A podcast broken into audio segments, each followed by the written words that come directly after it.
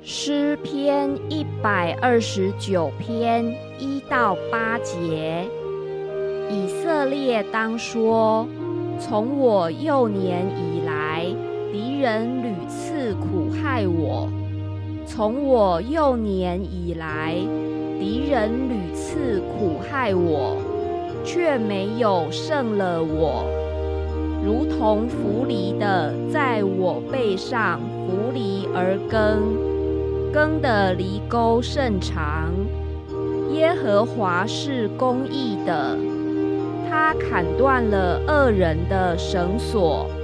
愿恨恶习安的都蒙羞退后，